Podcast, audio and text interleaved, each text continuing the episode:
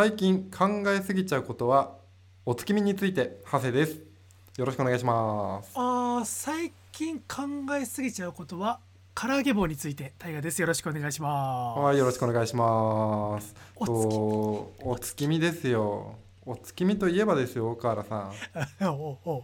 月見バーガ絶対そうだよね。ー、うん、来ると思っただろあなたが本当のその文化的な意味でのお月見に興味があるとは思えないから絶対に。う失礼な。ちょっと待てよ。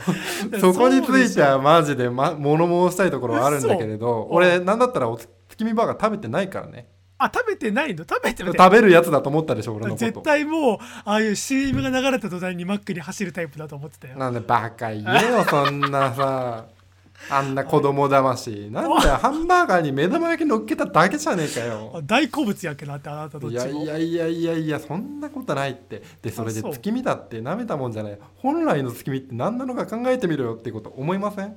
あもう確かににね。あうん。月見とはってところだよねまずね。そうだよ。なんかさそこで月見がさもてはやされていることに対してさ俺はさあのハロウィンをもてはやしてムーブメントになった何かに近いものを感じてる。ああなるほど。あの今後あのお月見をなんか盛り上げて商業ビジネス的にワンチャンあるんじゃないかみたいなそうそうそうそうそうそう流れを感じる。うん。まあ、そういうさ仕事をしてるからそういうものを作らなきゃいけないんだけれど あの一個人としては結構嫌いなのよ。このみんなで祭りやろうぜとかさはいはいはいはい。クラティ作ろうみたいな動き。ふざけんなよと思う。クラティクラティ嫌いな2人でお送りしてるからねこの番組。まあそうだよな、うん、作ったとしても着ないし寄せ書きとかしようぜっていうさ動きが起きても俺らか書かないし書かれないしだよね、そうそうそうそうそうそうそう、うん。大河原さんは書くいやちょっと大河原君は書かないタイプじゃんみたいな小声で聞こえてくる感じ、そっかそっかみたいなあるよね。はいはいはい。そうそうそうそう。まあそんなね2人でやってるんですけれどうん。なんでしょうね。お月見マジであのお花見はさなんか近いなんか日本らしさとかいう文化はあるけれどさあの一大ムーブメントとしてさもう代々木公園に集まって酒を飲むみたいなことやるわけじゃん。はい今できないけどねもちろん。お月見ってそうなりうるのかなっていうことを思うわけですよ。割と夜だし静かにこうさそうだあのすすきをさ立ててうん。あのお団子食べてみたいな感じじゃないですか。もともとがだからそうだよね。あのイメージするお月見、その文化的な意味でのお月見ってその家族というかお家で少人数でそれこそ家の電気消して月見ながらみたいなものだから、うん。ワーキャー酒飲む要素は本来はないもんね今のところ。ないよね。2021年の時点ではわかんない。これが数年後渋谷で今年もお月見でお祭りが行われておりますみたいな。うんやばー。それこそ風情がないよね。誰も月見てないのにみたいな。うん。なんでね月見バーガー食べてる人はちょっとさあの自分の宗教観というかさあの祝祭日のそのその習わしみたいなことに対してさもう元を正して考えてみよう。踊らされんだ。っ てそうだよね。いやなんかさ前に誰かが言ってたけどさ月見バーガーってさ、今もう朝マックでほぼ同じものが作れちゃうんだよね。なんか23個買えば、うん。できるから。いよいよねあの本当に何のためにスパーキャー騒いでるんだっていうとこあるからね。マクドナルド教に踊らされてばかりじゃいられないですよね。そうですよ。ファストフードにも負けない。賢い消費者2人で今日はお送りしていこうと思いますはいということで始まりました AM3 号館第102巻の放送でございます。よろしくお願いします。お願いします。はい、この番組は、えー賢い、えーエンジニアの大河と賢いプランナーの長谷がパーソナリティを務めるキラキラバイブス全開の極貧アル中インターネットラジオ番組です。よいしょ。はい、この番組はですね、えー男性パーソナリティ2人がお酒を飲みながらダラダラベタベタとその週身に起こった事件だったりテレビやネットで見て気になったニュースなんかを紹介し合うという番組になっておりますというところでじゃあ早速今週持ってきたお酒の紹介の方をですねじゃあ、はい。はい私からいこうかな。はいお主からお願いします。はい、えー今週私が持ってきたのは、えーアメリカのワイオミング州にあります、えーメルビンというブリュワリーが出しているジュースセオラムという IPA でございますはあジュースなのか IPA なのか分かんない名前ですね。そうだからねウエストコーストスタイル IPA っていう割とクリアなさっぱりめのうんうん。IP、まあ、IPA って言葉とちょっと矛盾しちゃうんだけれどもでも IPA の中では割と飲みやすいものをあ目指しているらしいんですけれどもほいほい。あのねまあ味どうこうよりも僕がちょっと公式サイトを見て衝撃を受けたのが、うん。まあ長谷川さんには URL を送ってあるんですけれども、はいはい。あのまあ、公式サイトでこんなビールですよあのアルコール度数7.0ですよとか書いてある横にあれなんですよね、Spotify のプレイリストがあるんですよね。ありますねこれ。すごいねこれ。何これ？ブリュワリーとしてはさうちうん。のこのビールを飲みながらこのプレイリスト聞いてくれよなっていう感じなのかねそうだね。24曲かけ3分。結構飲めんぞビールっていう時間ですとんでよもない量飲めますね。ベックと書いてますけれども。さうん。その取り組みがなんかちょっと面白いなと思って。なんかその下にはさらにねなんか MV みたいのもついてて。はいはい。なんかそういう意味ではなんか結構新しいことやってるなみたいな、うん。サイトもね結構他のページ見てるとおしゃれなんで確かに確かに。デザインとかも含めてちょっと面白いなメルビンって。メルビン多分初なんで紹介するの初メルビンですね、うん、パッケージもね、なんかなんだこいつは技術あの科学者みたいなのがマスクしながら後ろになんか機械とかたくさんあって、うん。液体こぼしてで右手にビールもジョッキ持ってるみたいな、はいはいはいはい。不思議なイラストのちょっとでも面白いなっていうところでうん。楽しみでございます、はい。はい。長谷川さんは？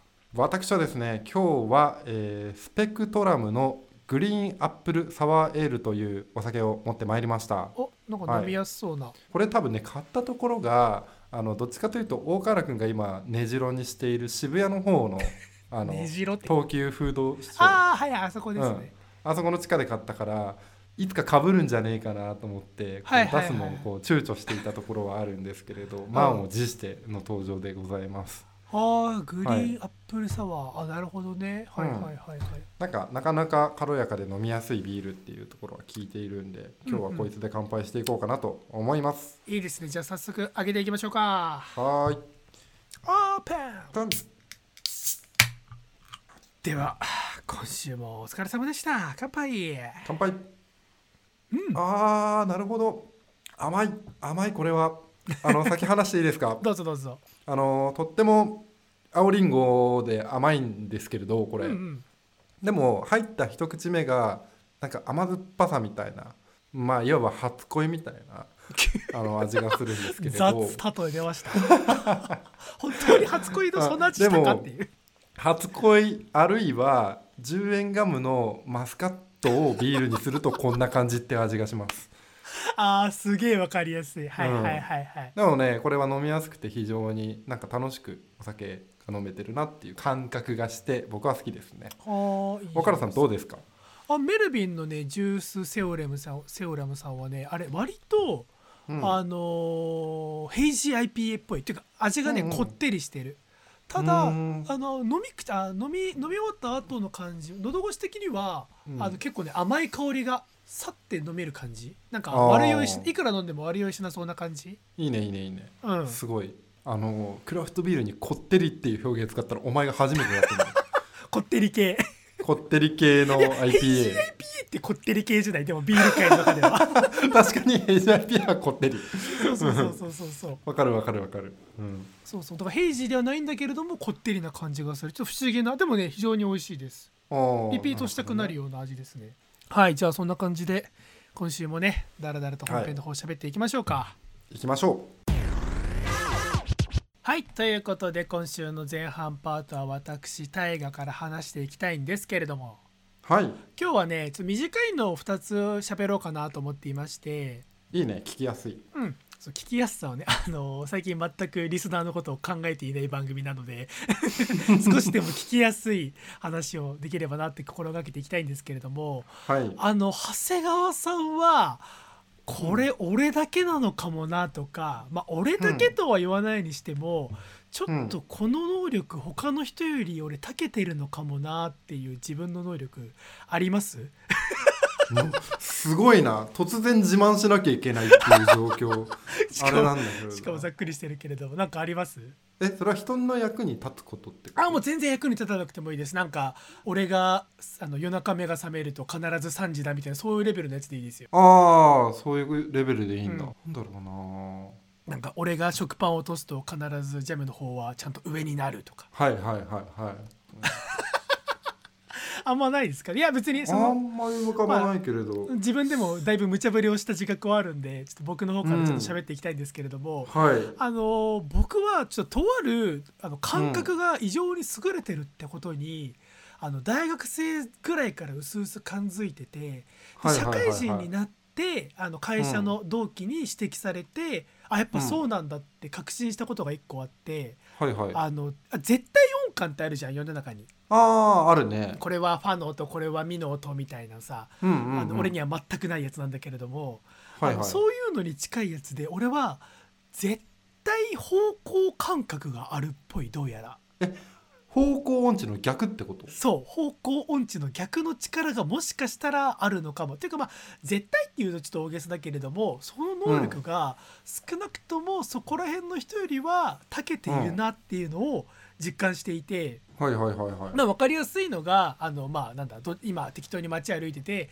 どっちが東なのか西なのかとかそういう感じ、はいはいはいはいなんか俺の中ではそれはめちゃくちゃ基本というか、うんあのそんなん誰でもできるやろ。それこそ太陽の位置と時間からなんとなく誰でも分かるやろって思ってたんだけどなんか意外と、まあ、特に社会人になってから出会った人でえそんなの分かんないよみたいな、まあ、言われてみれば太陽の位置と、今今が夕方の何時だからってなったらあっちの方が南かなっていうのをこうこういう思考のプロセスを経て考えることはできるけれどもそんな瞬時に、あの今歩いているところから南の方行ってって言って俺じゃあ俺が南の方だねって歩き始めるとえなんで今一瞬で南って分かったの？みたいなことを言われたりだとかっていう感じ？ああなるほどね。そうそうそう。人間コンパスだ。そうそう。ざっくり言っちゃうと人間コンパス的なところがちょっとあるっぽくって、でこの能力って、まあ、結構べ、うん。便利なんですよ。まあ、便利というか、まあ、特に困ることは今までなかったんだけれどもはいはい。あのね社会人になって、まあ、困るっていうか、あの俺がよく俺の性格の良くない部分も出ちゃってるっていうのはあるんだけれども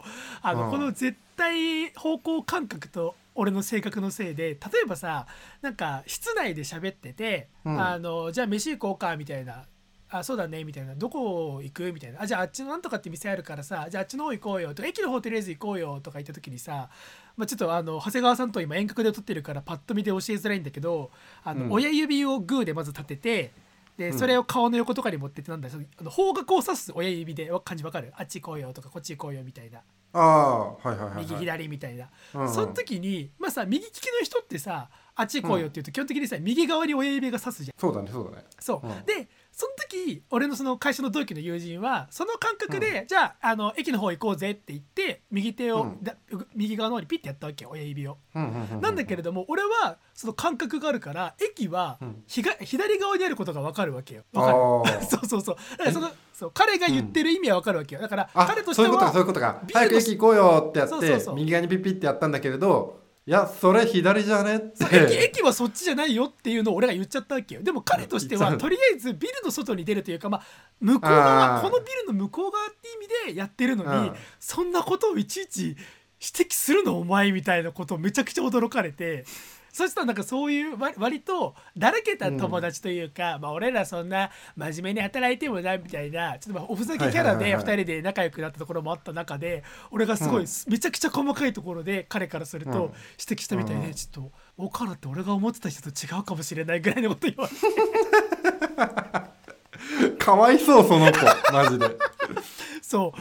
そういうことがあったりでその時に俺は割とでその時は正直なことを言うと俺はそいつが方が変だと思ってたわけ、友達に「岡原って変なやつなのかもしれない」って言われた時に「いやいやお前の方がルーズすぎるだけだって」って言ったわけよ俺は。なんだけれどもそいつはいやそんなはずはないっつってあの他の会社の友達とか、まあ、そいつの友達とかにもいろいろアンケートを取った結果どうやらお前の友達の大河原ってやつの方がおかしいぞっていう結論になったらしいのよ。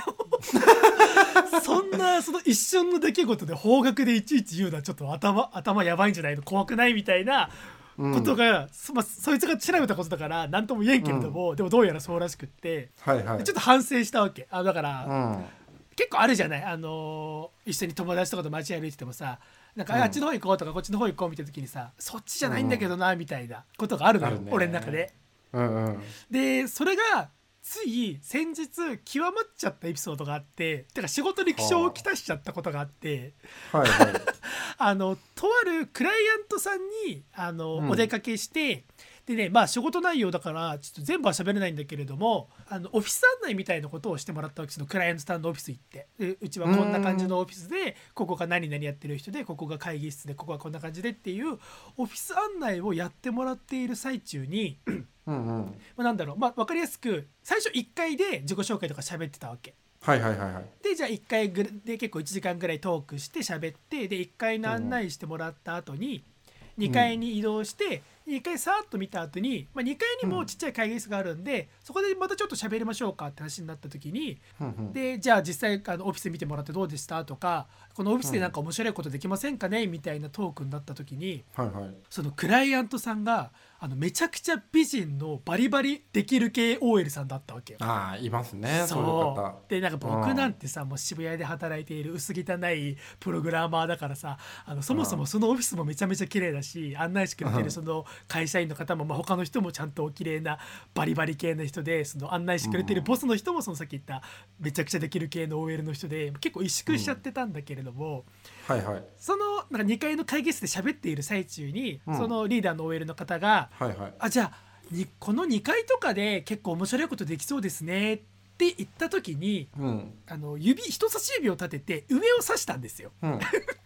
でこの時に俺はあこの人今自分たちが1階にいるって勘違いしてないかみたいな。だって俺らは今もう2階にいるから上指しちゃうとそれは3階なわけよ。その人はおそらく2階のさっき一緒に見た広場的なラウンジ的なところを言いたいんだろうなと思いつつでもその人は人差し指を上に指しちゃってるからその方向には何にもないよっていうことを俺は一人で考え始めちゃってその後うん。全く会議に集中できなくってあ俺はこれは指摘するするべきなのかな？いやでもここで指摘したらマジで頭おかしいやつって思われないかなみたいな その この間この間のっていうか何年か前のその同期に「お前そんなやつだったんだ」って言われた事件を思い出しちゃったりしてはいはいはいはい。その後会議に全く集中ができなかったっていう。あでも結果その打ち合わせでは踏みとどまったんでしょ？踏みとどまった。踏みとどまったけど結構、うん。まあ今ジョークっぽく言ってるけれどもなんかうん。いろいろ考えちゃって、うわこれって指摘するのがせいなのかな、なんかてか俺はこの感覚をまだどこか、うん。他の人も持ってるんじゃないか俺だけではないんじゃないかって思ってるところがあるからなんか誰か共感できる人を探したいみたいなのもあってだからね結構。大河原の マイノリティ仲間探し。そうそうそうそうそう。あごその時に例えば俺が「あじゃあ何言ってんすか？ここはもう2階ですよ」って言った時にその OL さんのリアクションが「あそうでしたね。ごめんなさい」なのか「は、うん。お前何言ってんの？どどっちになるか」っていうのがすごい気になっちゃったわけよ要は。どっちなんだろう？この人はどっちに触れるんだろうっていうのがめちゃくちゃ気になっちゃったっていうのもあって。それは多分俺があのそのできるめちゃめちゃめちゃめちゃ綺麗な OL だったら「あ上ですよ」って来るじゃん。うん。あそうですねすいません。ははははって言いながうん。ら頭の中でこいつ多分めっちゃ付き合いにくいやつだなみたいな やっぱそうかそうだよそういうな感じになると社会人だかそうだよね。らさ多分仕事できる人だし。そうだよね。人当たりもそんなに悪くないはずだからそういう人ってさ。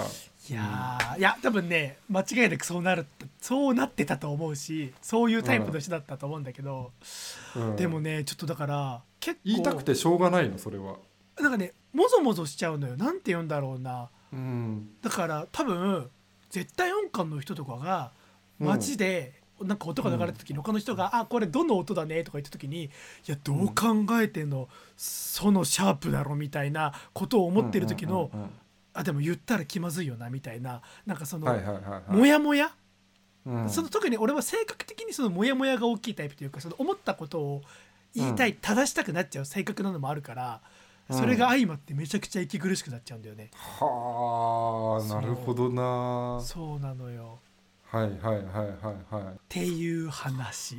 そういう話が一本目と。という話が1本目。いやリスナーさんとかでいねえかな。いねえか。さすがにこれはちょっと変わった能力なのかな。何なんだろうね,、まあね。俺がやっぱその趣味で深夜徘徊とかもともとめちゃくちゃ散歩が好きだったりするからその野生本能じゃないけど、知らない街散歩していく中で培われたものだったりすんのかな、ああどうやって覚えるんだろうね。俺さ、うん。仙台だったら分かるわけよ。例えば、うち実家が上杉ってとこなんだけれど、はいはい。仙台駅から北上すると上杉ですみたいな、うんうんうん。上杉から北上すると大野原ですみたいなのって、はいはい。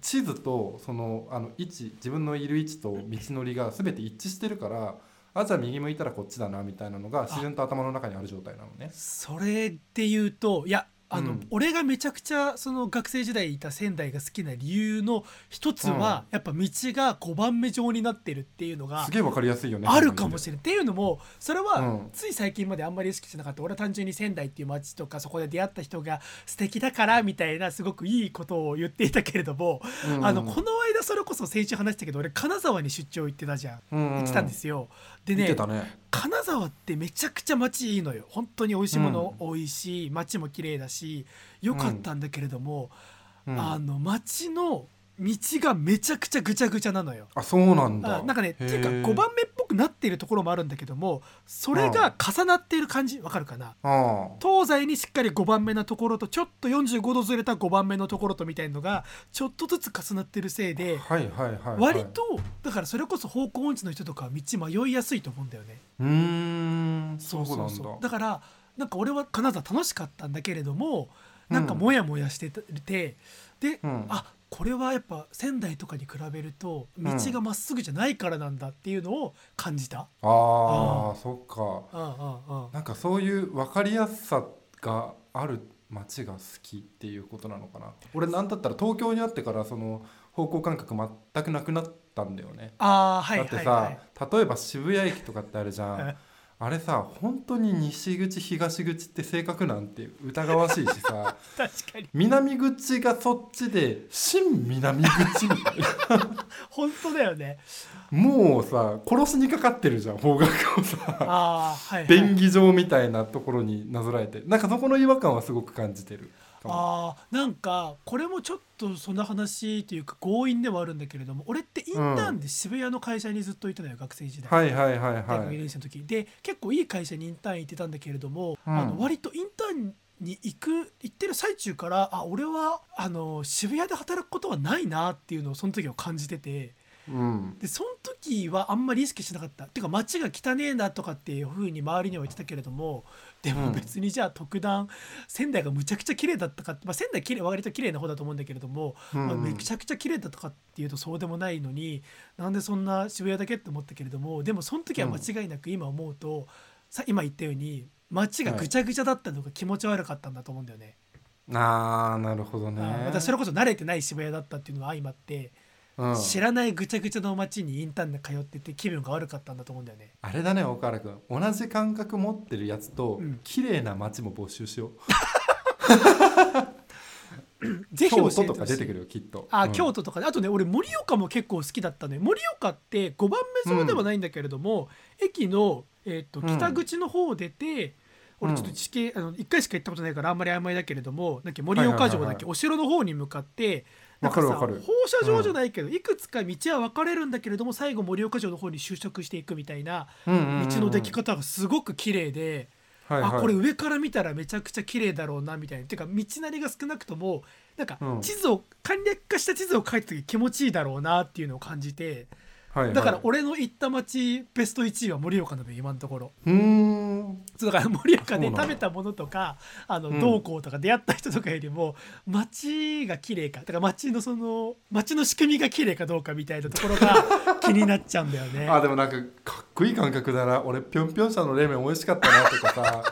あのそういう気持ちにしかなれないから羨ましいよそれは、うん、かっこいい感覚としてさ。かっこいいか。いやちょっと、うん。そうなのよ。いやもしもだから同じような感覚の人とかいたらちょっと教えてほしいし、うん。あの綺麗な街防止だから俺昔これも今思い出した話でどんどん派生しちゃってあれなんだけどはいはいはい。あの学校の図書館とかで世界の地図みたいな本とかめちゃくちゃ見るの好きだったのは当時はヨーロッパのお城とかのページとかを見てて、あそういうのが好きなのとか周りに言われたけれども、はいはい。でも当時から別にお城とかになんかかっこいい建物に憧れるというよりはうん。街を見てるのが好きだったんだよね。ああーーやっぱさそのさっき言ってなんなローマとかもあっちのローマの道はすべあ全ての道はローマに通じじゃないけどさなんか結うんう構街の上俯瞰して見た時が綺麗だったりするじゃないですか。あのヨーロッパのうん、方と確かって。かに確かに。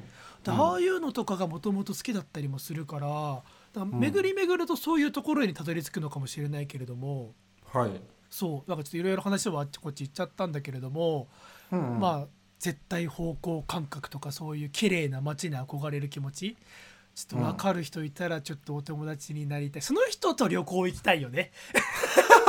その人とだから旅行行って普通の旅行は観光スポット行って美味しいもの食べて、うん。なんか美術館とかそういうスポット行ってたけども、まあね。俺と、うん。俺とその人との旅行はもうひたすら街を歩く。あ。ここの道いいですねみたいな。あこっち側ってこうなってるんですねみたいな。そういうのをひたすらやりたいね。そうか。俺ごめん。ぴょんぴょんした行きたいからお前とは旅行に行けないわ。あだからねそれで言うとこの間「ブラタモリ」とかちょっと見てたら俺「ブラタモリ」ってうん。12、回しか見てないんだけれどもあれとかだはいはい。から結構好きよね。街の成り立ちをタモさんとかが案内するやつ、うん。あこうできてるんだとか、はいはいはいはい。そうそうそうちょっとそういう。この坂の由来はこうみたいなそう話とかそうそうそうねそうそうそう。あるよね。そういうのをちょっと老後の趣味にしようかなって考えてます。いいおじいちゃんになれるよ。そうめちゃくちゃ歩くと思います。だから僕は。もはいというところでまあうん。ちょっと1本目の時点で15分過ぎちゃってるんであれなんですけれどうも盛り上がってまいりました。あの ごめんね。もう一本一応喋りたいっていうかね熱量があるうちに喋っておきたい話ではあるんだけれども、はいはいあの最近ハマってる音楽、うん。ちょっとちらっとねだけ。あの最近というか昨日知って昨日今日でむちゃくちゃ聴いてるバンドがありましてほ長谷川さん知ってるかな？あの、まあ、名前言っちゃうと、う、うん。あのエイジファクトリーってバンド知ってます？知らないです。あ知らないっすか？あのーはい。教えてくださいエイジファまクトあ 僕もファン歴2日なんであ全然偉そうなことも言えないし それこそ。ファン歴2日。むちゃくちゃにわかレベルでもないぐら。い。まだ俺も追いつけるレベルだ。余裕で追いつける。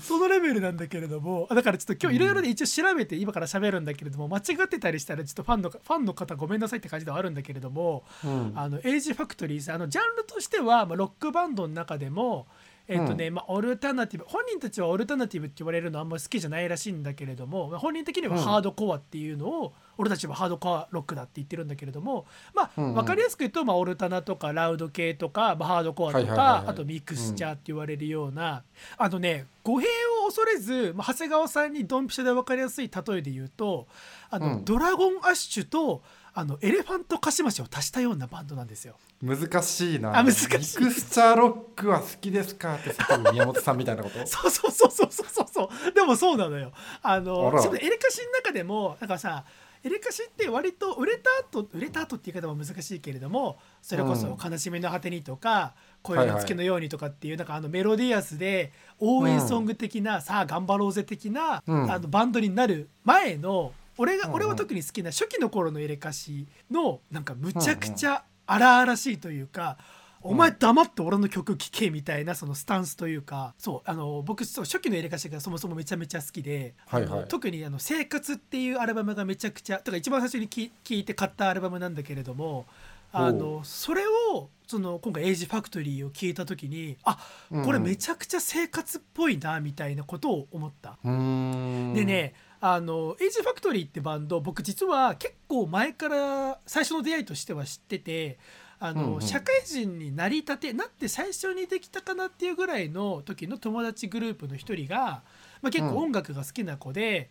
で、はいはい。 Age Factoryが好きって話を聞いてでその子とは結構音楽の趣味がなんか話したらあって、あうんうん。のそれこそエレカシだったりとか、まあ、あとはあのそれこそ90年代とかの頃のスピッツとか、まあ、うん。そのいい好きよでねあのその子が「えオカルトの Age Factory最近のロック聞かないんですか?」で最近のやついくつかおすすめしてもらった中で「Age Factoryいいですよ」ってき、教えてもらって当時聞いたんだけれどもあの、うん当時はねそんなにピンとこなかったんですよ。そうっていうのもそ Age Factoryってあの何にも知らずに聞くとあの我々世代の特に2000年代、あのあの TSUTAYA で ROCKIN'ON JAPAN を立ち読みしてた俺みたいな人間からするとあ、うん。結構いたよねこういうバンドっていうバンドなんですよ Age Factory。もちろんかっこいいんだけれどもでも、うん。なんかそんな光る光ってるかなみたいなことを当時は思ってたんだけれどもだからその時はだから,、だから本当に34年45年前かだからもう時ははーんっていうぐらいで聞き流してたんだけれどもあの、うん。昨日それこそ Spotify で、まあ、便利になりましたよ、Spotify ってさ今いろんな人がさいろんなプレイリストを公開してるじゃん。作ってるね。そう。確かにあの中ででなんかね令和のロックみたいなプレイリストをなんとなく聞いてたのよ。うん。でその時にあめちゃくちゃいい曲じゃんと思ってアーティスト名見たら Age Factory だったんですよ。あら。そう。であれ？ちょっと待って Age Factory ってあの俺の中だとだからその2000年代のロキノンっぽいなっていうところから勝手になんか遅咲きのベテランバンド的な、あのねこれエイジファクトリー聞いたことある人なら分かると思うんだけれどもあのボーカルの声がめちゃくちゃあのシャープというかハスキーであの、本当に年齢不詳というか30代40代って言われても全然ああでも長年歌ってきたらこういう声になるよねみたいな。し渋みって言えばいいのかな。なんか結構ちょっとしゃがれた感じそうがすそうるってことそうそうそうそれこそあのエレカシの宮地さんとかもそんな感じじゃないですか。ああみたい確かなに確かに。そうそう。ああいう感じの渋みの味の良さみたいなやつがすごい出てたから勝手にそう思ってたんだけれどもでも、令和のロックっていうプレイリストにあったからえっと思って調べたらあのね、同世代のバンドなんですよ僕。あ大河原さんとそ同じあそうか94年とか3年そうなんです。ここら辺なんだ。奈良県の3ピースバンドでで2010年に結成してるんですけれども、あのうんうん。ギターボーカルの清水英介さんが94年でベースの西口さんが93年。だから僕と同い年でドラムの益子さんが92年。だから僕の1個上っていう本当に僕世代のうん。バンドっていうところで、あなるほどと。だから僕は勝手にあなんかうん。昔いたよねこういうロックって思って聞き流しちゃってたけれどもそうではなくって、おそらくっていうかまあインタビューとか読む限りそういうのが好きで、まあ、そういうのに多少なりとも憧れて音楽を始めた同世代があの頃俺らが好きだった音楽をもうもちろんあのい今の時代性とか彼らなりのインスピレーションとか込みでそのマッシュアップして作ってる音楽なんだって思ったらすげえなと思っちゃって。あー。そうそう。だから俺としてはなんか俺ってやっぱりその高校生の頃とかロック好きでずっとまあ聴いてたけれども、なんか割とうんうん。大学生になる時ぐらいから、まあ、周りの影響でボーカルを聴いたりだとかそのテクノとかハウスとかっていう、まあ、クラブミュージックみたいなところを聴くようになっちゃって、まあ、ロックってまああんま今流行ってないよねみたいなところのはずに構えるというか。逆に言うと、うん。なんかその時は流行に乗ってないつもりだったけれども今振り返ってみるとめちゃくちゃ流行に乗ってるパンピーだったわけよ。だって今振り返ればあの頃のボカロなんてまさに全盛だったりするわけでそれこそね米津玄師がはたあの一番やってた頃だったりするからそういう意味でだからあの時おそらく清水さんとか、まあ、だからロック少年たちあの時何も他に流されずにロックをやり続けてで今なりにアレンジしてかっこいい曲作ってんだっていうことになんか勝手ながら全くギター弾いてない俺が言うのもめちゃくちゃおこがましいけれども敗北感というか、うわやられたというかうわかっこいいっていうかで俺がやれなかったことやってるみたいなところを感じちゃってるんですよエイジファクトリーに。なるほどね。そこは大河原君のあ。純粋な音楽への憧れっていうのと、うん。ずっとなんだろう売れなくても好きなことをやり抜いてるっていうかっこよさとが同居してる感じなの？どっちが強いの？ああそれで言うと前者かな。多分ねエイジファクトリーってそんな下積み長くないんですよ。まあ俺まだ本当に調べて。まあでも2010年結成だから結成11年目か今。そうそうそう。でね結構ねあの俺が、うん。俺とかも長谷川さんもまだ知らないっていうぐらいででだから俺らが最近のロックを知らないだけでそれこそうん。今のティーンの若いあのロック好きの子からすると「え何うん。岡原さんとか今更言ってんすか?」みたいな「Ageなんてもう王道じゃないですか」みたいな感じ。王道なの？あでもフェスとか出るのかな？めちゃくちゃ出てる。あのねもうあそうなんだ。今ツイッターとかで見ててだからまあインタビューとか見てると2018年とかに、あのなんか10-FEET の誰だっけあのボーカルの人とかがあの、はいはい。めちゃくちゃ Age Factory激アツだなみたいなとこ、えー。といったところから結構第一次ブームみたいなのが来てたらしくって。あらあら。そうそうそう。むしろ本当にさっき言ったように今更ですか感はちょっと強いんだけれどもでもね、なんて言ったらいいんだろうな。おそらく今のだからやっぱ時代は巡るなっていうところでうん。俺らからす俺が最初にあこんなんいくらでもいたじゃんって聞き流しちゃったようにあ確かにいたのよ、ああいうあのこういうバンドは。それこそテイフィートブラフマン、うん。えー、とあとなんだ、まあそういうあの邦楽ロックのミクドラゴンアッシュとかも含めてねちょっと古いけはいれども、あとまあそれこそボーカルの清水さんが影響を受けたというか好きなバンドでいくつか挙げてる Sum 41とか Fall Out Boy とかまあ多分 Simple Plan Zebrahead American Hi-Fiアメリカ All-American Reject とか多分俺がめちゃくちゃ好きだったアメリカンポップロックとかパワーポップ系なロックバンドの味を今やると多分今の10代にとっては当たり前だけど新鮮なんだろうなっていう。あー一周回って新しい感じがするわけだ。そうそうそう。多分ねあの当時ってさあのメロコアって言葉がめちゃくちゃ流行って、流行ったね。あのうん。あとエモいって言葉が多分流行り始めた。今と違う意味でエモいって言葉があったと思うんですよ。そうだね、うん、そうそう。もうちょっと そう。おも奥行きのあるエモいだった気がするな。そう当時って音楽に対してだったと思うんですよエモいって言葉を最初。エモだよね、うん。このロックバンドみたいなエモ系みたいなうんうんうんうん。バンドがそれこそロッキンオンとかムジカとかから、まあ、ムジカはなかったかめなああいう流れからあったと思うんだけれども多分あのエモいって言葉って当時も何をもってエモいとするのかっていうところがいろいろ論争あったと思うんだけれども俺なりに振り返ってみると、まあ、やっぱりそのメロディアス聞きやすさもあるんだけれどもその、うん。まあ、聞きやすさなら聞きやすさなりにそのどっか自分たちのめちゃくちゃ尖っているセールスポイントを持っている。例えばギターがめちゃくちゃ聞きやすいとかかっこいいとかカッティングがすごいとかっていうところなのかボーカルがめちゃくちゃデスボイスだけれども一転してめちゃくちゃバラードも歌えるみたいなそのうちのセールスポイントここですっていうのを何かしら持っているあのうんうん。バンドたちだバンド軍だったと思うんですよ。ブムーブメントとしては。俺なりに確思うにね。でうんそうなった時に今って良くも悪くもみんな同じあ俺はヒップホップって音楽好きだけれどもそこまでのめり込まないのは、ヒップホップってあのうん。音楽の良し悪しというより全員が同じ土壌で立った上でみんなの境遇だったり、バックグラウンドがお大事になってくる音楽だと思うんですよ。はいはいはいはいそうそうスストリートで育ってねえなみたいなこと言ったりするじゃん。もう怖くて俺は今、うん。ここで言うのが精一杯だけれども。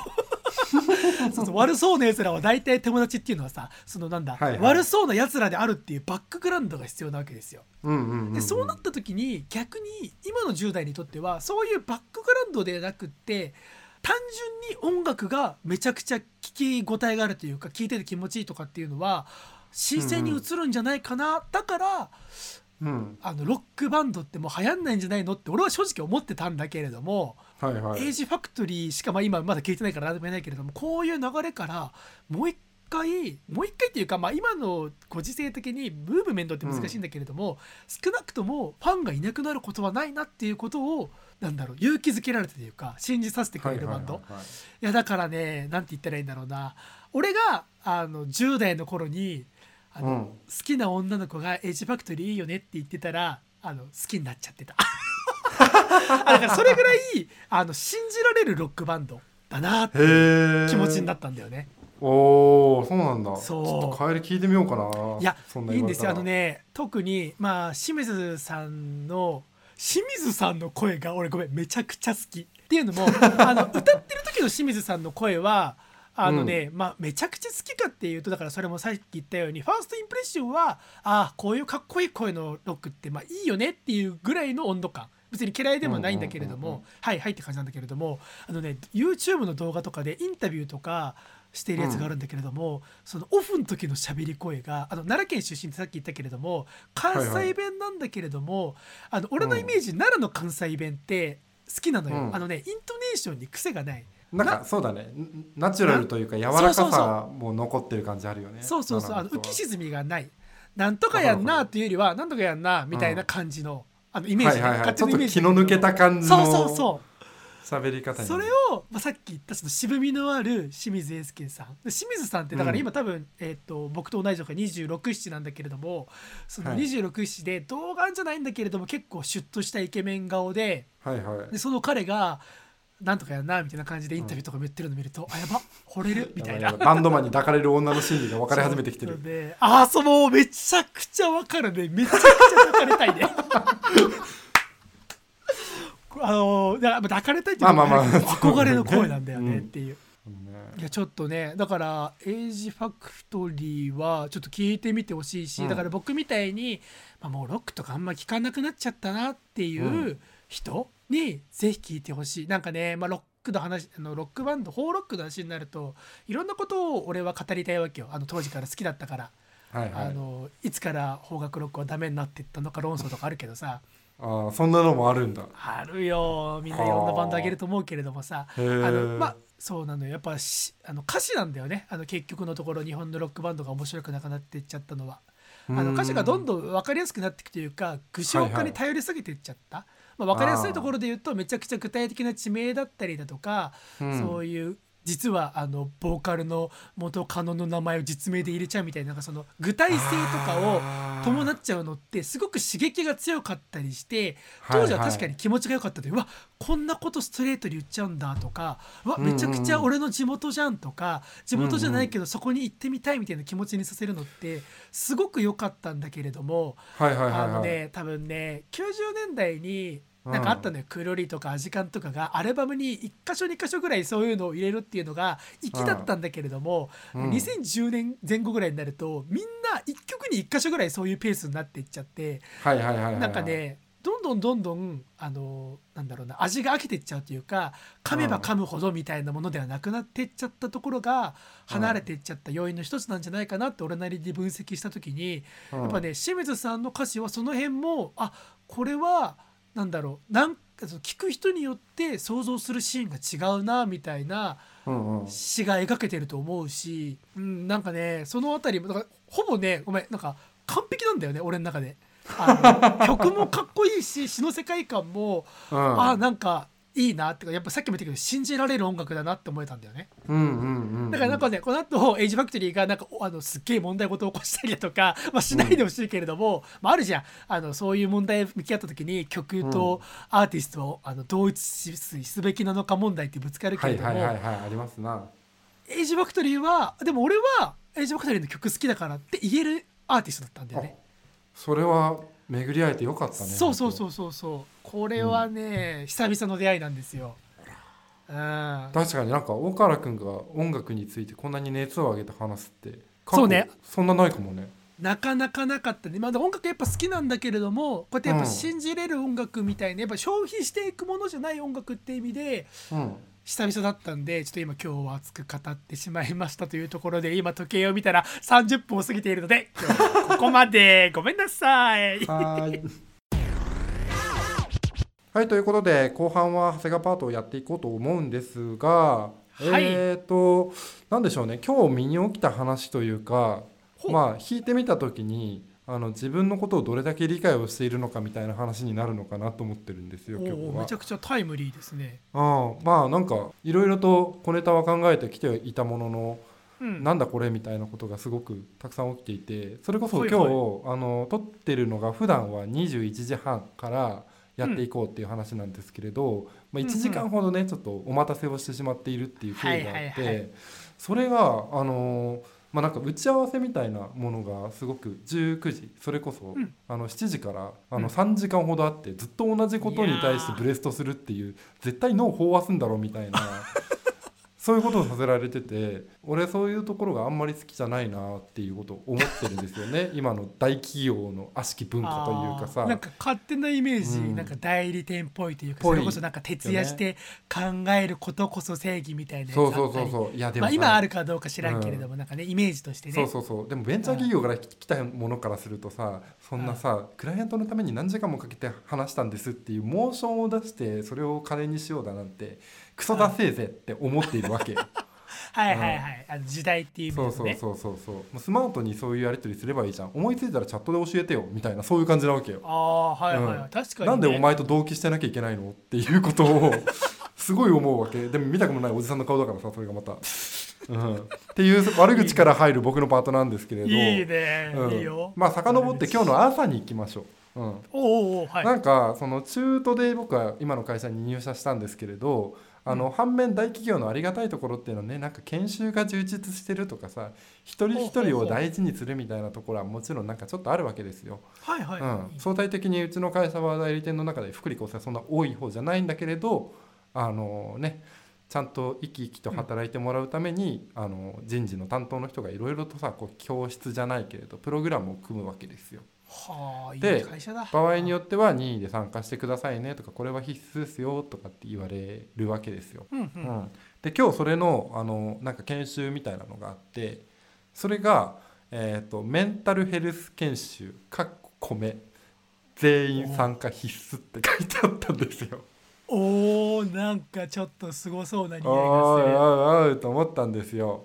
で僕はこれを見た時に思ったんですよ。まあでも必須だから参加しなきゃいけないけれどこれに参加することが必須なのがもうストレスじゃんって。それがすでに俺のメンタルヘルスに影悪影響を悪影響を及ぼしてるって。俺は俺のことが一番分かってるのになんでこんなことしなきゃいけないんだってっていうなるほどね。のがあってでさまあその前に朝9時からミーティングとかもあってさそれが、まあ、ごめんなさい今研修なんで行かないといけないですって言って10時から入ってスタートしたんですけれどあそしたらさなんかやけに元気なおばちゃんみたいなのが「はい皆さんおはようございます」みたいな。なんかお前悩み知らねえんだろうなみたいな このやつが出てきちゃってさ。えそれはさオオンライン？それともオン？ラインでやってるんですけれど。あオンラインでそのテンションか、なるほど、まあねオンラインだから2割増しぐらいで頑張ってるのかもしれないけれど、はいはいはい。それでもなんかこうねあの全画面で共有したスライドみたいなのを見てなんかメンタルヘルス研修みたいなもう監修のあのお医者さんというかあのカウンセラーなのかなんかよくわかんないけれどそういうおばちゃんが頑張って作ったようなこうテンプレートのパワーポイントみたいなのがあってさ。はいはいはい。それをさもう横目で見ながらさ俺もあのガタガタガタガタ作業するわけよ。うん。かるよ。でさやっぱりさそういう時にさ求めているものがさ全然違うわけよもうさあの、ん今日はあのなんだろうそういう自分であの体調体調じゃないな気分が悪くなったりだとかした時はどういうふうに振る舞うのか考えましょうみたいな。うんうんうんでそれの一般論をただとうとうと30分やるわけよ。うんバカ言えよ。俺は AM3 号館で人気映画を見れば気が晴れるっていうことを発見した人間だぞと思いながら。言ってやればよかったのに「ちょっとうん。いいですか?」人気映画が一番聞けますよって絶対にに人気映画なんであのもういいみんなですか？ら古老古老の地見に行った方がいいですよって言って、今から皆さんちょっ皆さんで見ましょう。映画館で。僕画面共有するんでアマプラで見ましょうっつって ちなみに俺2も見てきたんだけど2は劇場に入る前になんか入場特典もらえるんだけどはいはい。あれペリッと開けるとトレーディングカードが入ってます。もうヤクザを集めることができるっていうところまで来てるんですよ。すごいな。トレカになってんの。トレカになってんの。だからあのツイッターとかでもあのジョー譲るって書いてジョーって言って 松坂桃李みたいなそういう世界が今起きてるわけよ。古老の地のえそれさちゃんと戦えるってこと？戦えたりはあしないの戦えたりだからしないんだけどそれこそなんか、はいはいはい。あのブロマイドに近い感じかな。ああなるほどね、そう。そういう感じでもうヤクザ映画を楽しみ尽くしてる俺としては不要な研修なわけ。なんだったらここで暴れてやろうかみたいな状態の 研修をさ静かに受けたわけよ。はいはいはい。でさ何？こういう研修でさあのまああの表ここだから言ってるけれど表は全然言わないよそういうことは。さ無駄だとかさ当たり前だわ。やってやんぞとかさ 絶対言っちゃダメなんだけど静かに受けてさでもそういう研修で一番大変なのはさあの、何かグループ自分の中であのちょっとワークしてみましょうって言って手を動かすのが中断して何かやらなきゃいけないっていうのとかなんですよ。でその時に書かされたものがあってさまずじゃあ5つこの質問に答えてくださいっていうかこの文に続くものを考えてくださいって言われたのね。ほう。私はなんちゃらだ。大倉君も一緒に考えてほしいんですけど私はなんちゃらだっていうのが1個目、うん。で2つ目が私の性格はほにゃららだ。うん。で3つ目が社会人はほにゃららだ。うん。で4つ目がうまくいかない時はほにゃららだ。で最後が人生はほにゃららだっていうね。意外と頭使うじゃねえかバカと思いながら。3分くらいさ考えてカチャカチャカチャカチャやったわけですよ。うん。うん。でもあらでも4つ目は決まってるじゃん。うまくいかない時は人人気映画を見るで。本当にそれ書いてるんですけどちなみに。書いたんだ。うん、あででそれを書いた後にあのそれで何が分かるのかな答えを教えてくれるんだろうなこの先生がと思ったらうん。なんか4つ目のところとかちゃんと分かってるといいですよねみたいな。ふわっと触れて 俺がさめちゃくちゃ編み頑張って編み出したこのストレスコーピングに対してこの先生なんつったみたいな。30分の中の一言で終わらせなかったなと思っもってたいないね。それ、うん。シェアとかなかったの？その社員というかみんなでみたいな。それがねあるんですよ岡原さん。あしかも中途が30人ぐらい聞いてるんではいはい。これがグループワークになるっていうのではいはいはいなんかはい Zoomって便利だねあれ。あのさ突然さチーム ABC とかあ勝手に組んで飛ばされるって機能あるんだね。そうそう今増えてるんですよ。なんかそういううん機能が増やそうみたいなやつがね、そうそうそうそう。多分,、うん。多分ね会社で有料でなんか取ってるからそういうのができるんだろうけれど。 Zoom以外のところでも結構多いからね。すごいなと思ってそれでうん。勝手になんか異世界みたいなとこあの違う星に飛ばされてさはいはい。で初めましての中東の会ったことないような人たちとオンラインでさうん初めてさ話してさでそれをそれぞれ発表しましょうみたいな あのさっき考えた5つのやつを。はいはいはい。発表しましょうみたいなこと言って3人の組の島に飛ばされたんだけれどうん。誰一人として話さないっていうのがあってさ。いや最初の最初の一歩本当無言。誰かファシレよというか誰か 仕切ってやり出せよみたいな感じがあってさ。あでさよくない俺もうよさこういうさこういうの見るとさなんかいても立ってもいられなくなってうん。喋り出しちゃうんだよねなんか。はいはいはいはいでああじゃあであの本当にそうなんだけど11時から僕ミーティングがあって早めに抜けなきゃいけないんで僕から話しますねっていうことでさうんうん。5つ話すわけですよ。4つ目のもううまくいかない時は人気映画を見るっていうのだけはまあ分かってると思うんですけれど。受けた。いや全然受けるってなんで俺大喜利しなきゃいけないんだよ5つ聖徳太子ラップみたいなさことやんなきゃいけない。ちゃんと落ちたとかね。そんなことはないね。でも俺は他の人は何あげてたの？そこ他の人は私はああとなんだっけうまくいかない時はうまくいく方法を考えるとか別の方法を探るとかすごいポジティブなのよ。なのに俺だけ人気映画を見るって書いちゃってるからなんで人気映画なんですか？みたいな。そういう質問来ちゃうっていうね、うん、ちなみに俺の5つやったやつも触れておくとああ。もう「私は」の後ねなんか「私は」の後周りの人はドライブするのが好きだとか書いてんだけどさあの私は長谷川龍也だって書いてしまったのよ。もう自己主張が強い。っていうお前は。あーあーやったな俺と思っあやってんな。た、うん、1個目でもう後悔したんだけどそうじゃねえだろっていう。う、ん、で2つ目の「私の性格は」みたいなので、うん、うん。なんか周りの人たちはあの穏やかだとかさなんかいろいろ書くわけよ、うん。あ俺面倒くさがりだって書いてるからさまあでもちゃんと自分を客観視できてるじゃん。いや感謝できてる。絶対に面倒くさいことしたくないからさ、あうん、工数減らしたいとかっていう気持ちめちゃくちゃある嘘からさ。ついてねあの優しい人間だとか書いてたらちょっと大問題ですけど、一周待って正直者だっていうことは岡原君には今あのメタ的に認知してもらえたと思うんだけれど、そうね。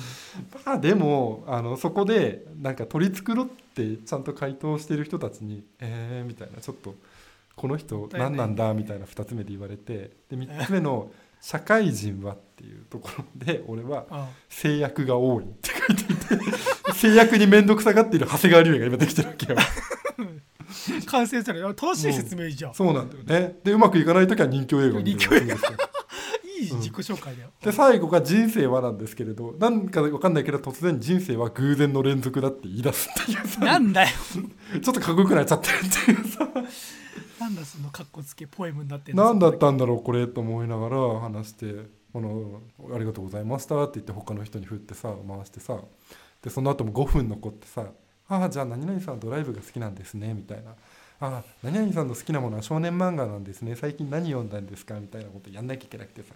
はいはいはい。仕事させろやって思ってああもう。無駄なタスクというかねね。かそう。あるよね。そこで俺はね。その気持ち。思ったんだよね。やっぱりそのあのこの時間は別にあのコート割り切ってやっているし毎回1時間から90分収録の時間があるっていうの分かってるからいいんだけれどさうん。その途端に来たものとか自分の納得しないものにおいてあの縛り付けられるっていうのがすごくダメなんだなっていうことにね時間の付け方として気づいたんですよ。ああはあはあはあはあそうどうすればいいんだろうな予定のない差し込み的なことかね。そうそうそう。急なあのミーティングとかで「今日何時からいいっすか?」みたいな話とか。しかも全然関係値の薄い人とかから来るとでも断るとなんか嫌なんだろうなとか理由問いただして詰めていくとなんか「じゃあいいです」とかなんかこの人にとっつきにくいなとかなるからあの気にして入れちゃうんだけれど毎回なんかそれを終わった後も読後感が悪いというかさすっきりしないんだよねっていう、あうん、悩みというか愚痴というかそういう仕事をしているなっていう感じだね。かる。なんかさっきのそれで言うと長谷川さんがあのしびれを切らしてファシリテートを始めたっていうところがなんか俺も割とそういうのをするタイプででそういうのするとありがたがられるじゃん「うん。長谷川さんあの時ありがとうございます」とか「すごいですね」とか言われるけどうんうんなんかそれって全く嬉しくなくってじゃあお前やりやみたいな。お前まさかこっちが好きでやってると思ってるみたいな。なわけねえだろみたいな。うん。あのこの気まずい面倒くさい空気を打開したかっただけであってうん「岡田さんってやっぱ話すの好きなんですね」とか言われるとぶち殺したろかみたいな。貴様のその首のネックレスちぎってドブに捨てたろかみたいな。めちゃくちゃ気持ちになって、そうなんだよな。誰もやらないことをさあのしょうがないからやってるだけなんだよ。だってその間の沈黙の時間が一番無駄だし嫌なんだよね。そうそうそう。うん。だから自分もさ逆を言うとあのそうなっちゃってる他の人が回しあのあ気遣って回してくれてるなって思った時は、うんうんうん。ありがとうございましたとかすごいですねよりもごめんなさいって言うもんね俺は。あわかるなごめんなさいなんかすいません、うん。まあ、あの回してもらってとか、うんうんうん。こっちができなくてっていう。それをね気をつけてる俺は。そうだね。ああいやちょっと嫌だね、疲れるねそれは。そうなんですよね。朝からいやいや メンタルヘルスの講義のはずがそうそうそう。朝からめちゃくちゃメンタルヘルスやられてるめたくさやられてその後3時間拘束されて。何だったんだろうな今日と思いながらも。まあでもねそんな中でも俺はね人生のぐ人生は偶然の連続だって言ってるわけだからさ。その一瞬のその面白とかを捉えるために仕方なく仕方なくそのあの無駄だなと思う時間も受け取って生きていかなきゃいけないんだなっていうまあまあまあね。ねうんことを思った次第ですよ。うん。うん。社会人頑張ろうぜっていうことで以上長谷川パートでございました。はい。エンディングパートですというところではい。はいはいはいはい。喋りましたけれどもいや本当にね あの俺びっくりしたよさっき見た時。大原君が30分ちょっと話してて俺のパート15分で終わったっていう もう一本来るからじゃねえんだよっていう申し訳ない。いや俺どう考えても2週にはだから今日あのなんだろう方向感覚の話と Age Factoryの話は別の週にすべきだったなっていうのを今反省してるんだけれどいやーでも俺が方向感覚が広げすぎたなっていう反省もあるよ。え まあでもねやっぱ、うんなんだろうなその最近不定期になっちゃってるがゆえの、はいはいはい。あの貯めとくとこれ腐っちゃうっていう感覚があるから。出力がねお互いバカになっちゃってそうなのるんだよ。よね Age Factory なんて別に本当にやあのこ今日知った昨日一昨日知ったばかりなんだから全然来週でもいいかなと思いつつ、いいよ。来週のオープニングで気になるバンドはエイジファクトリータイガーです。でいいじゃん。そう。なんだけどでもなんかそのあなんか直前になっていやでも今日話した方が熱く語れそうだなみたいなことを思って喋ったんだよね。はいはいはいはい。あまず俺熱量は大事だかそうらねそう。だよ。れは。来週まで待った方がちゃんと正しい情報とか喋れたんだろうけれども、今日ほど熱くは語れなかったんじゃないかなみたいなことを、うん。まあ、100回やってくる中での嗅覚というか感覚で分かったんで喋っちゃいました一う応、ん、でもねいい話だったなと思います。いやだから僕はもうエンディングをジャックしていきたい。ジャックしてくれなんか喋りたいことある、うん。いやあるんですけれどなんだこのツイートはっていうのがあってさ、なんだこえのツイートは？来週から始まる文化庁メディア芸術祭でワークショップの講師として参加します。はって短い時間ですが講義される方一緒に楽しく学べればと思いますだと。ねこんなこと言ってくれちゃってるツイートを見つけたんですよ。そうなんかこれ,、ねえ。これ反反響っていうかすごいですねって言われるけれども、うん、なんかそんなななんて言ったらいいんだろうな。割とあのこういうこういうはい。映像とかをやりたがってる人たちは毎年あのうん。文化庁メディア芸術祭って、まあ、文化庁がついてるからすげえとんでもないイベントに見えるけれども、はいはいはい。割とそのポップなっていうか多岐にわたるアーティストとかを呼んでやるイベントでうん。でその中の一枠じゃ一枠なんでうん。なんかそんなあの名誉あるまあ名誉あるんだけれどもはいはいはいそう。まあでその中でさらに俺なんかで言えばその依頼がうちの会社というかうん。あのうちのそのマネージャーのところに来て、うん。そのマネージャーがその最近うちが会社がやってる技術であの、はい。はいみんなに教えられるというかあまりまだ世に出てない今後来るだろうっていうところでそのインテルのオープンビーノっていうツールを使ったやつがあるからでそれ岡野君この間の案件で使ってたから喋ってよっていうのでやる感じなんですよね。なるほどね。そうそうそうそうそう。なるほどなるほど。だから別に文化庁が大原君君にやってほしいって急に連絡が来たとかでは ない。そこまで来たらすごいけれどもそうではないから。ああ。でも何が何だかわからない人とか名前だけ知ってるところからするとめちゃくちゃすげえな。なんか選ばれし者じゃん 確かにね。いや俺感もじは出ますからね。俺もなんかだからさそれこそこの番組にゲストで出てくれたさちゃんめいさんがさリプライでさはいはいはいはい「すごいですね頑張ってください」って来た時にそうさあですよ。ギャルにすごいって言われてますから。そうそう。あの漫画ギャルにさ漫画ギャル OL に褒められちゃったからさ、うん。あありがたいけどでもそうだよね。そそれこそ別にちゃんめいさんからすれば全然知らない分野だとするとさ、うん。めちゃくちゃすごそうに聞こえちゃうんだろうなっていうのはちょっと感じたよねああでもあれじゃん。文化庁メディア芸術祭それこそ漫画とかもなんかノミネートされたりとかしなかったっけ？そうだね。だから知ってるんじゃない？あちょっと名そっかそっか、うん。そういうことか。そうだよ。だから本当に国内のいろんなだから芸術って言ってもそのあアーティスティックなものには限らず本当に映像系のものとかパフォーマンスとか音楽とか、長谷川さんが知ってるところで言うと劇団ノーミーズとかもいますね。はいはいはい。あ、うん。そんなところもいるんだいるいるいへる今今知ったけどあのサイト見ながら。えうんあと映像系には手を出すな。湯浅さんとかも出てきてますね、素晴らしい、まあ、もちろんだからその辺と肩を並べるわけではないんだけれどもうん。本当にいろんなあ本当だすごいね。文化メディア芸術祭ってなんか今サイト見てるけれども何これは受賞した作オ品かな？ードリーのさ何？ギャラクシー賞ってすごいの？みたいな。さ その感じに近い。何かを俺は感じて見逃さない今の。え何？何？メメゲってすごいの？そこ止まりなさい本当。何？メゲ文化庁ってすごいの？文化庁って何？すごいの？全然あんま興味ないんだけどさ。あ 待ってめちゃくちゃ痛いやつじゃん。春日じゃん めちゃくちゃ春日さんじゃん俺。さえ映像系には手を出すなとか撮ってるんだ。えー、すげえじゃんみたいな。むちゃくちゃ痛いやつだ。よつつも何すごいの感がちょっと出てくるっていう。いやいやすごいのは知ってるんだけれどもそれをみたいな。めちゃくちゃ言い訳がましいところを含めてめちゃくちゃ春日さんだったな今。面白いな。恥ずかしい。面白いそうそうそう。そうね。まあそんな中ねお仕事の方で活躍していく岡原さんをね静かに応援しつつひがみつつっていうのはねこの番組ではね定例としてやっていきたいなと思うんですけれどそんな岡原さん宛先の方お願いします はい、この番組ではメールを募集しています。公式サイトの各エピソードの一番下のところに Google フォームを用意しています。そちらから番組に対するご意見、ご感想の方をご投稿いただけますし、えーそれがめんどくさいよという方は Twitter で「ハッシュタグ #350 か 350CA をつけてつぶやいていただければ番組パーソナリティ2人必ずチェックしておりますのでぜひぜひごつぶやきください。番組を聞いた方は漏れなく文化庁メディア芸術祭でハッシュタグでつぶやいてください。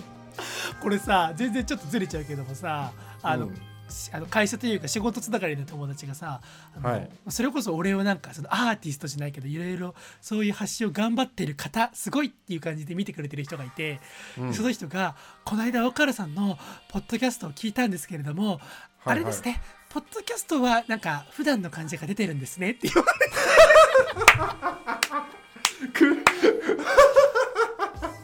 俺は何も言えなかったよ。俺はいやそれこそここ最近特にあのコロナ禍ぐらいになってからアーティストさんだったりだとか、そのいろんな講師とかその技術的にすごい人がポッドキャスト始めたり、YouTube 始めたりっていう中で、おそらくその人はそういう流れの中で3号化を聞いてみたら、何この番組はって思ったんだろうね。それをクソ番組じゃねえか。それを遠回しにあの普段な感じが出てるんですねって言ってくれて俺はもう本当に心がぐしゃぐしゃになりました。いいね。たまにはね。俺こういうことやってるけれど俺が全然ついていけない技術の話とかしだすとか。いやまあここは最後までうんこちんこ番組を保っていきたいですね。先週と言ってることが真逆っていうところなんですけれど はいそんなところで、えー、いろいろ喋ってきましたが、以上 AM3 号館第102巻の放送でした。ご視聴いただきありがとうございました。さようなら。また来週。